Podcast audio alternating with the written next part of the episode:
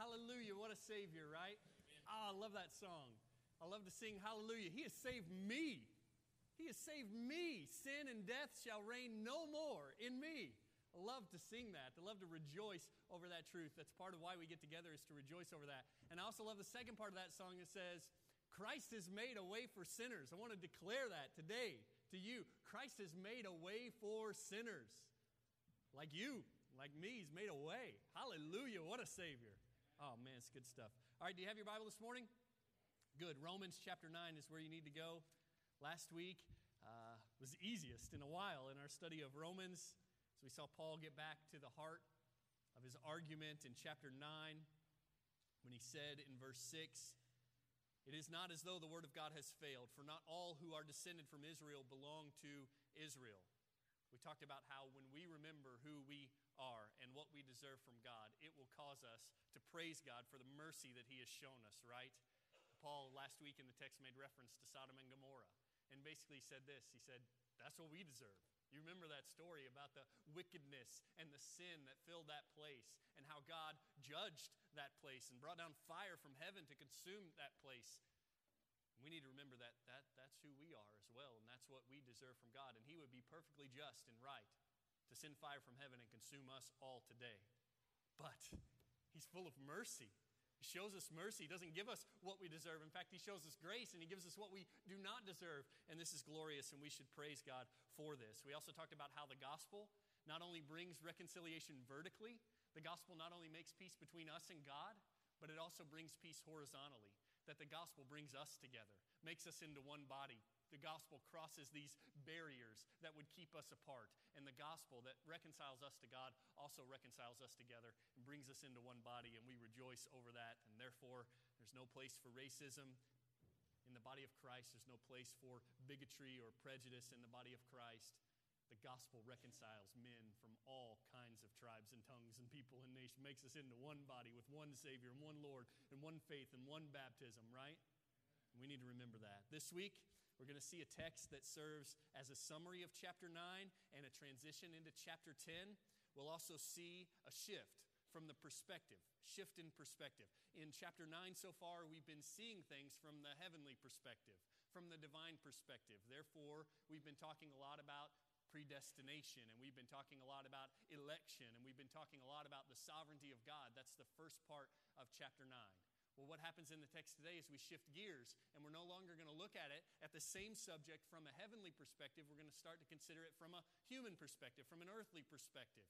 We're going to see it from our point of view a little bit. And so we're going to set aside for at least a little while the language of predestination and election and sovereignty, and we're going to start using language like responsibility and obedience and faith. And what I want you to hear right off the bat is that these two ideas are not a contradiction divine sovereignty and human responsibility are not a contradiction. In fact, we just noticed that Paul is quick to shift from one to the other. And he learned this from Jesus. If you don't believe me, read John chapter 6. Jesus can talk about divine sovereignty on the one hand, and then in the very next breath, talk about human freedom and human responsibility. And so I want us to affirm that the Bible the Bible speaks and teaches both divine sovereignty and human responsibility. And therefore, in our hearts and from this pulpit, we will affirm both divine sovereignty and human responsibility, right? Okay, not so hardy, but we, you'll, you'll, you'll get there eventually. That's what we're going to talk about this week. So, somebody asked Charles Spurgeon one time, How do you reconcile, Spurgeon, how do you reconcile divine sovereignty and human responsibility? And he said, There's no need to reconcile friends. There's, there's no need to try to bring peace among friends. Peace already exists. Divine sovereignty and human responsibility are really flip sides of the same coin. One scholar said this The question in Romans, at least in chapter 9, is why do the majority of Jews not believe when God seemed to have chosen them as his people? Chapter 9, verses 6 to 29, what we've studied for the last six weeks, answers the question from God's perspective. Chapter 9, starting in verse 30, on through most of chapter, 20, uh, chapter 10, answer the question from the human perspective. So we're just going to shift gears a little bit. So be ready for that today. Let's read together uh, in the Word, starting in verse 1. I want you to hear the whole chapter all together as we wrap it up today. Listen to God's Word, hear God's Word. Romans chapter 9, starting in verse 1. I'm telling the truth in Christ. I'm not lying. My conscience testifies with me in the Holy Spirit that I have great sorrow and unceasing grief in my heart. For I could wish that I myself were accursed, separated from Christ, for the sake of my brethren, my kinsmen according to the flesh, who are Israelites, to whom belongs the adoption as sons, and the glory, and the covenants, and the giving of the law, and the temple service, and the promises, whose are the fathers, and from whom is the Christ according to the flesh, who is over all, God blessed forever. Amen. But it is not as though the word of God has failed, for they are not all Israel who are descended from Israel, nor are they all children because they are Abraham's descendants, but through Isaac your descendants will be named. That is, it is not the children of the flesh who are children of God, but the children of the promise are regarded as descendants. For this is the word of promise At this time I will come, and Sarah will have a son. And not only this, but there was Rebekah also, when she had conceived twins by one man, our father Isaac.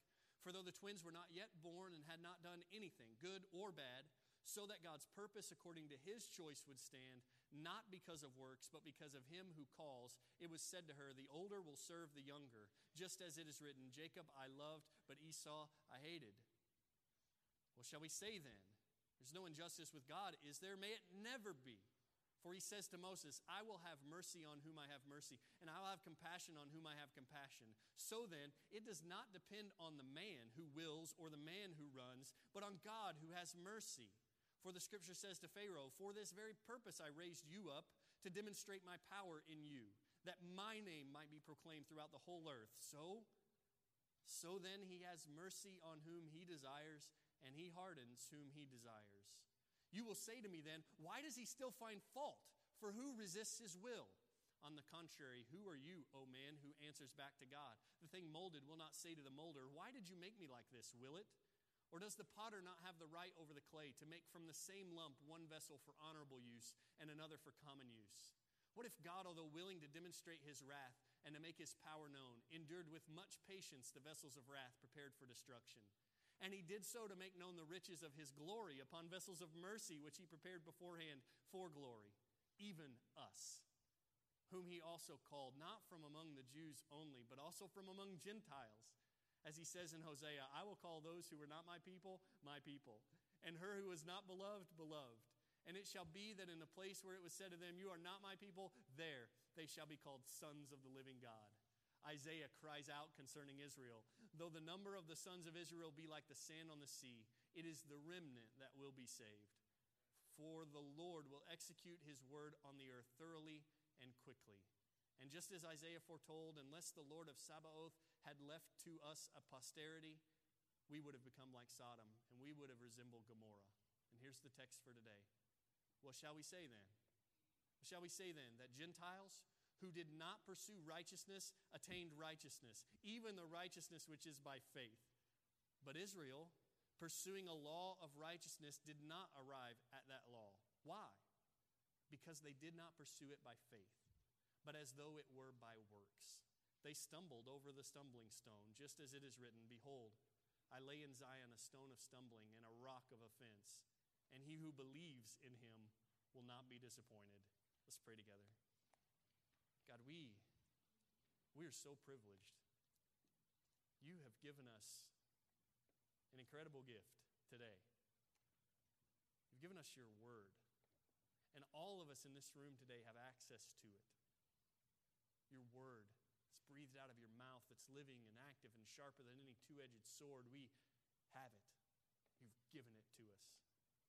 And we don't want to take that lightly today. We want to learn. We want to be changed by your word today. So we pray that you speak with power and authority into our lives. We pray that you open our ears to hear it, our hearts to receive it. We pray that you will be teaching us how to respond to it. We don't, we don't want to be academics, intellectuals. We don't want to be merely students. We want to be followers. We want to be doers. We want to be disciples. So, God, we pray that you have, our, have your way in our hearts this morning in this place.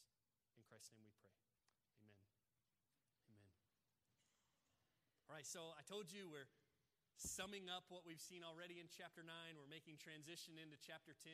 And I don't mean to bore you by extended readings of God's word. I pray, you oh, know, I pray that your heart is not bored by the word of God. I pray that you don't say, "Oh, yawn, snore, let's get to the preaching, stop the reading." There is more value in the reading of God's word than in the preaching, right? Because it is infallible and inerrant. It is powerful and authoritative, and I am weak and flawed and frail. Errant, that, that could be my middle name. Look what it says in chapter 9, verse 30. Paul starts by saying, What shall we say then? He says this a lot.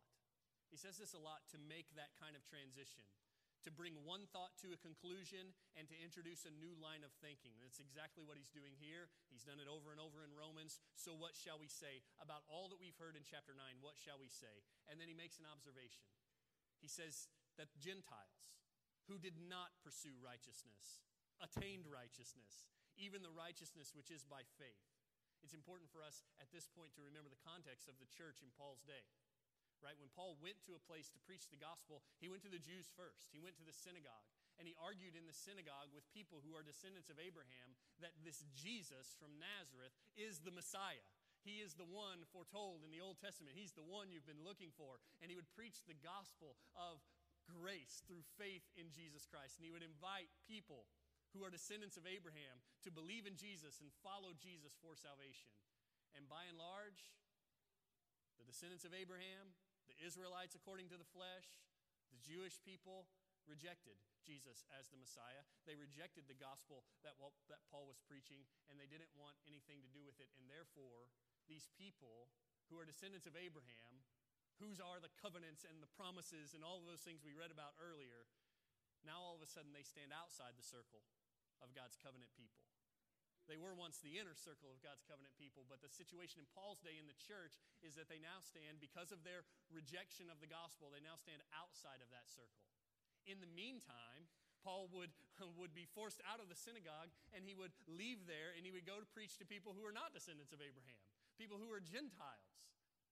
And he would preach this gospel to them and he would tell them about Jesus, who, who was God's son, who came to earth and lived this sinless life. He would tell them about how this one, this perfect Lamb of God, was sacrificed, was killed on a cross, not because of anything he had done, but because of what they had done. Not because of his sin, but because of their sin. God put their sin upon him and crushed his own son instead of them crushed his own son instead of us, right? And Paul would talk to them about this and he would say, salvation is, is offered to you not as a not as a paycheck, not as what is due, not as something you earn, but as a gift. A gift of grace, a free gift.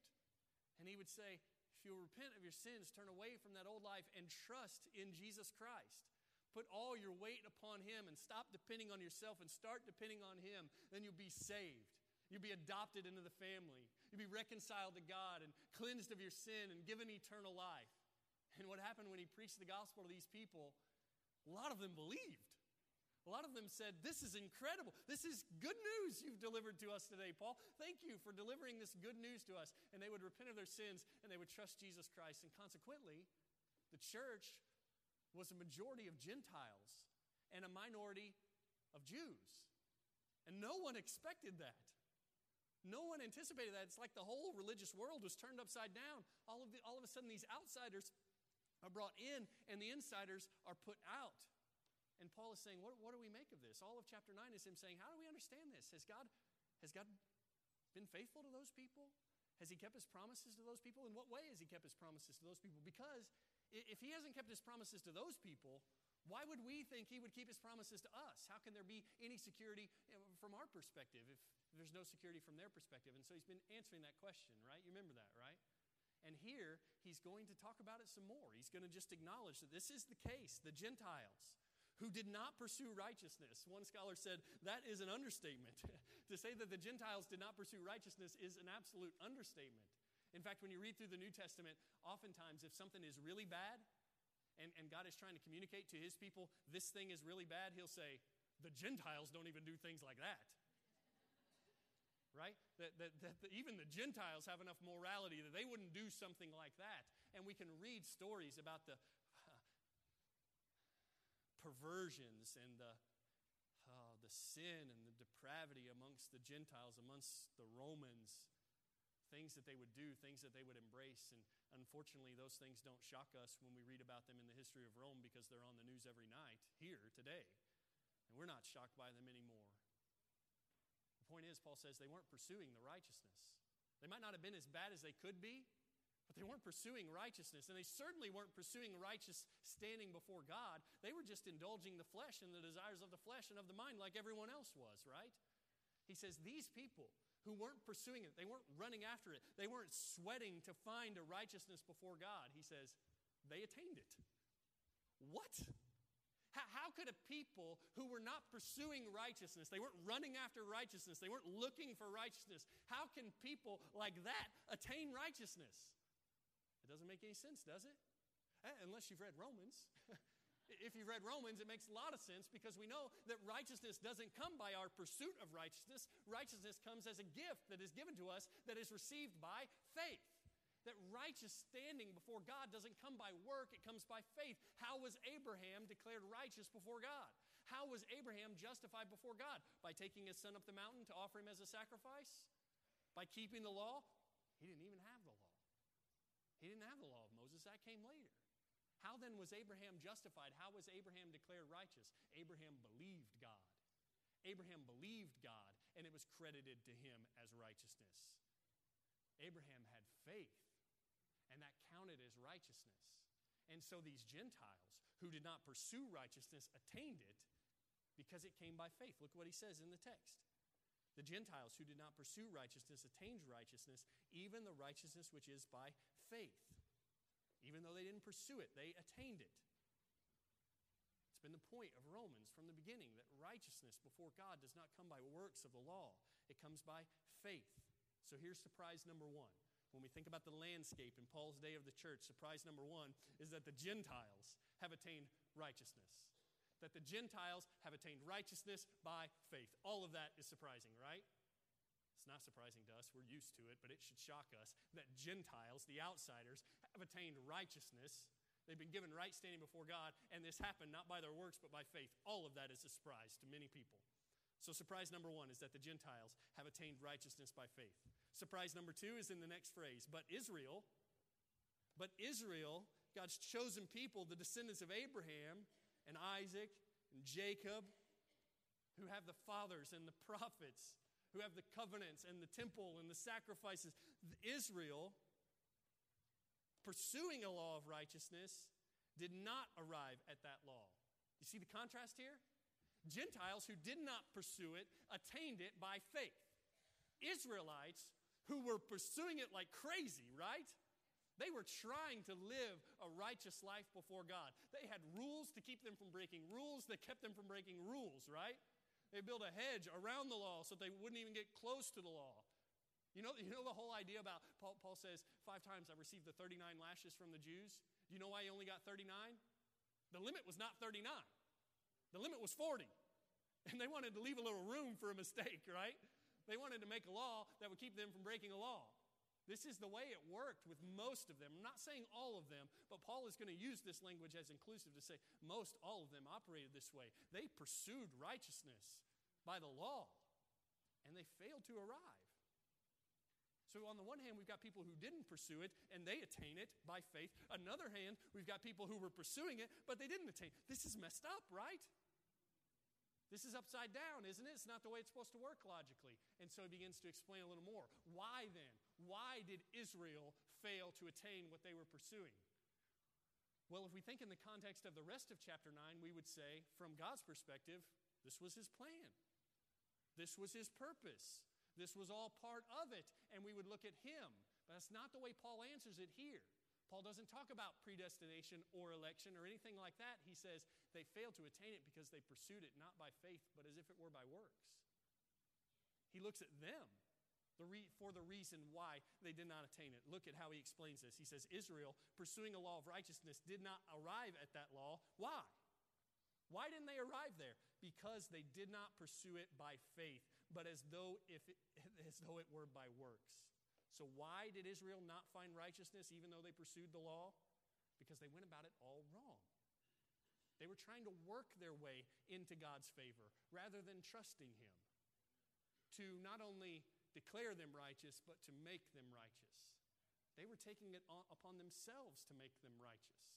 They were trying to do it themselves. One scholar says, Paul may be suggesting then in this text that the law of Moses, when rightly understood, calls for faith and not just works. And I want to say a big amen to that, right? That when we encounter the law of Moses, it doesn't just build into us or bring out of us, I got to do better, I got to do better, I got to do better. One of the things the law does to me when I read it is it teaches me I'm a mess. I'm a wreck. I've broken them all, and I can't do it. And so it calls me to say, Oh, God, have mercy. Oh, God, is there another way? And he says, Oh, there's another way. There's a way. I've made a way for sinners. And it is not the law, it is my son.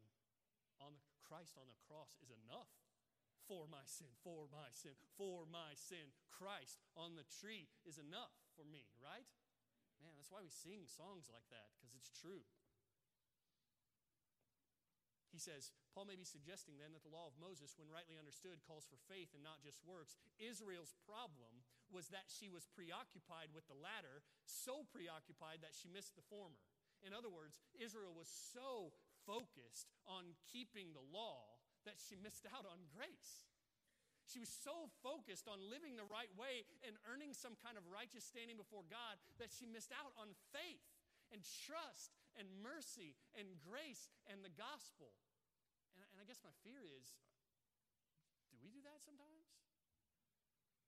Here at First Baptist Church, Sunday school teachers and deacons and staff members, do we sometimes get so focused on the law and the desire to live right before God, which is in, a, in the right context and from the right motivation a really good thing. And we've talked about that already in Romans, and we'll talk about it more later.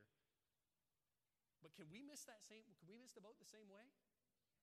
and say, I'm trying to work my way to God and miss his offer of grace, miss his offer of forgiveness, I think we can make the same mistake.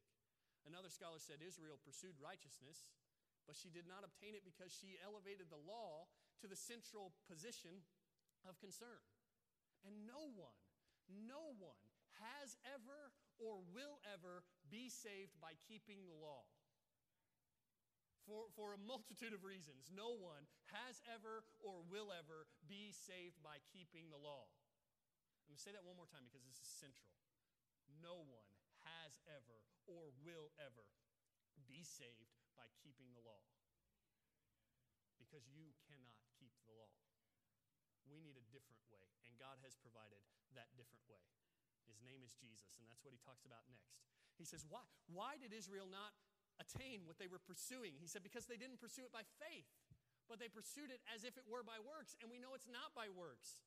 And then he talks about the stumbling stone. Look at the last part of this text, 32 and 33. They stumbled. Israel stumbled over the stumbling stone. Just as it is written, Behold, I lay in Zion a stone of stumbling and a rock of offense, and he who believes in him will not be disappointed. What's happening here is Paul is taking two passages from Isaiah from chapter 8, verse 14, and chapter 28, verse 16, and he's blending them together. He's like melting them together. One of them talks about Jesus as this stumbling stone. One of them talks about Jesus and the gospel of grace through faith as a stumbling stone basically says there are people who encounter this message that you can't work your way to heaven. You have to trust in Jesus to forgive you the gift of salvation. They see that and they stumble over it and they fall. They stumble over it and they fall, and they don't get where they were trying to go. They're trying to go by works.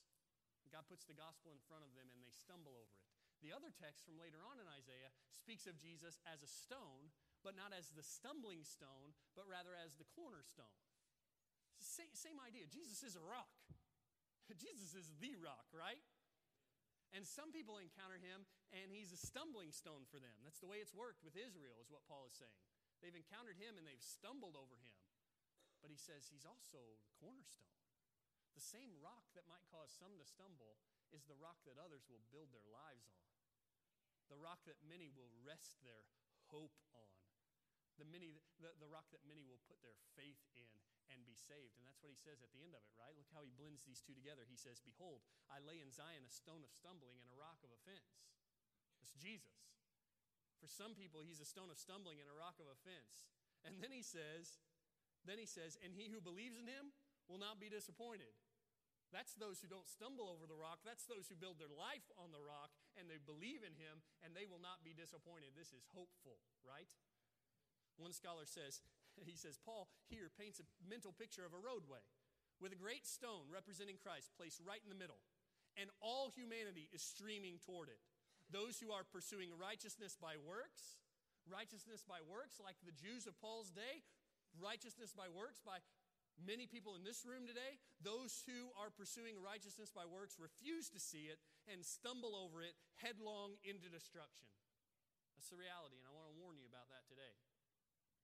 There's some of you who are pursuing righteousness by works. You're going to stumble over the rock of the gospel of Jesus Christ, the gospel of grace. You're going to stumble over that rock straight into destruction.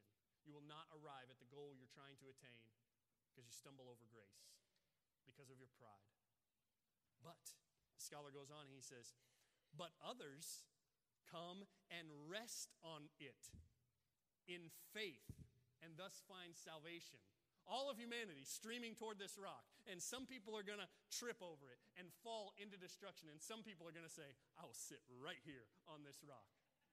I will rest my whole weight on this rock. I'm not going to trip over this rock. I'm going to love this rock and I'm going to cherish this rock and I'm going to stay right here on the, I'm going to cling to this rock. Which are you? It's the question today. All of humanity streaming toward this rock. You're going to stumble over it because you're pursuing righteousness by works. If you're pursuing righteousness by works, you, you will never be saved. No person has ever or will ever be saved by works of the law. Or do you see Christ in the middle of the road and say, stop right there? I'm going to stop pursuing righteousness by works and embrace a righteousness that is given by faith. Another scholar says the cornerstone that could have been salvation for Israel has become instead a stumbling stone, the cause of their downfall. Because instead of trusting God, they're trying to please Him through good works. Instead of trusting God, they're trying to please Him through good works. And I'm afraid there are a lot of people. In fact, I'm going to quote somebody in a minute that says 80% of you are not trusting in Christ, but trusting in your good works to save you.